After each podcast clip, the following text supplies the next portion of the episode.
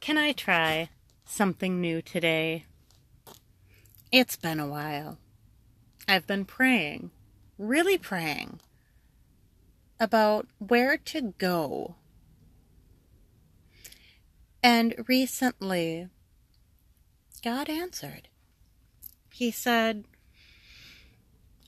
We need to know and practice those holy habits. I think it was because I was writing an article for a homeschool company that I work with, and the topic was on gardening. There are so many spiritual implications to the physical act of gardening. We all know that what takes place in the earthly, there is also an activity taking place in the spiritual. What activities are we engaging in? And how it is, is it affecting or not affecting our spiritual life?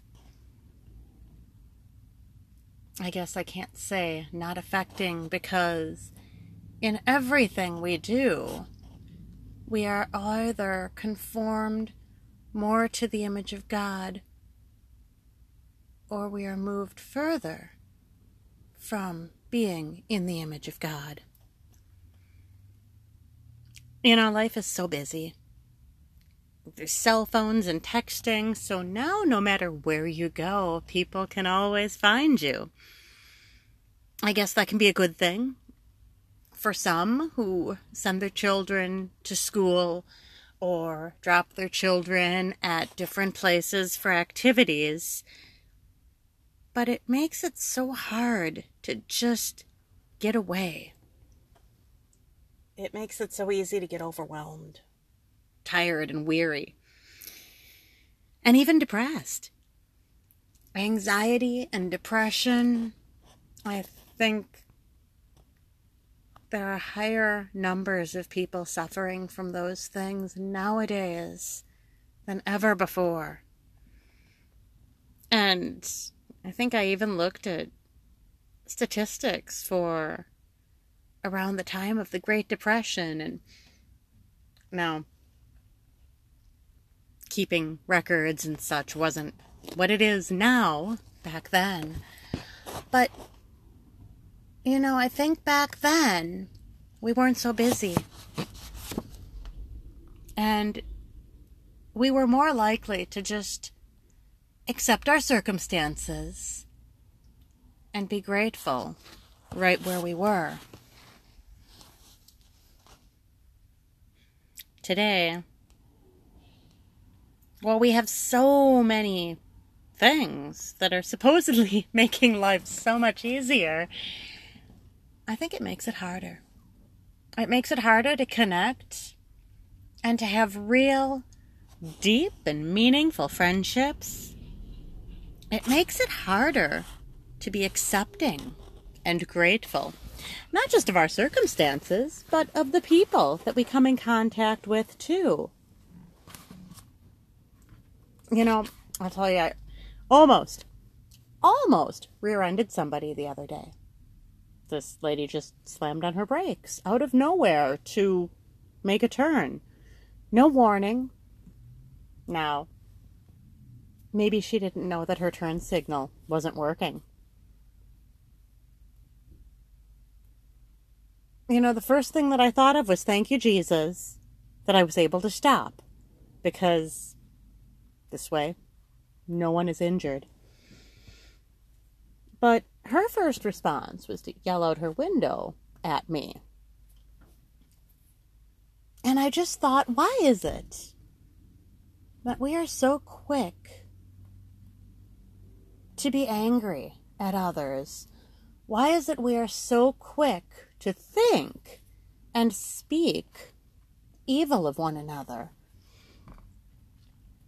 And I really think that goes back to the spiritual practices, the holy habits that are in our life.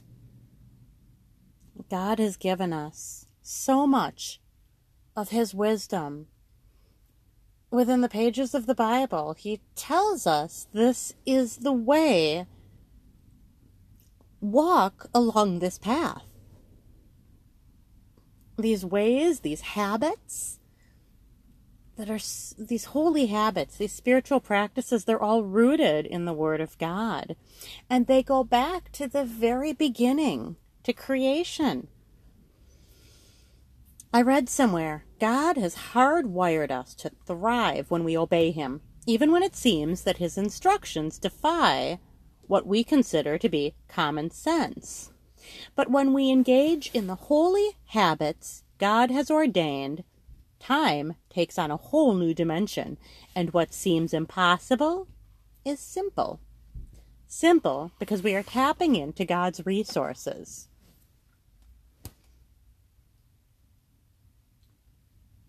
So, God has really been speaking to me about the need to really delve into what these holy habits are and what it means to live them.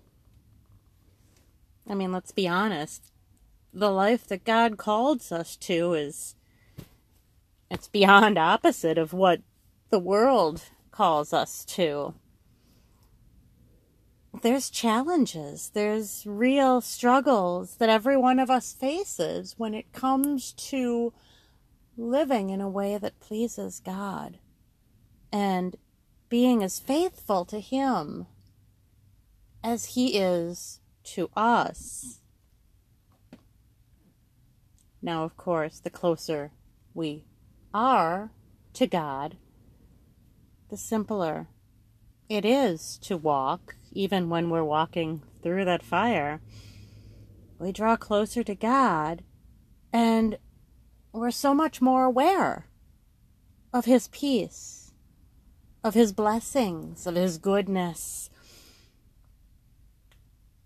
An example I read Elizabeth Collins hated running household errands, picking up the dry cleaning, grocery shopping, chauffeuring her kids here and there it felt like a never ending litany of menial tasks. One day, though, she had a simple realization, and it changed her life. That was the day she began to use chore time as prayer and fellowship with God time. Isn't that beautiful? I would like to say that that's how I do it, and there are many times that I do. But there are also many times that I forget to take advantage of that time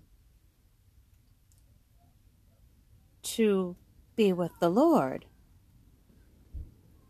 I mean, I don't know. Usually my kids are with me everywhere I go.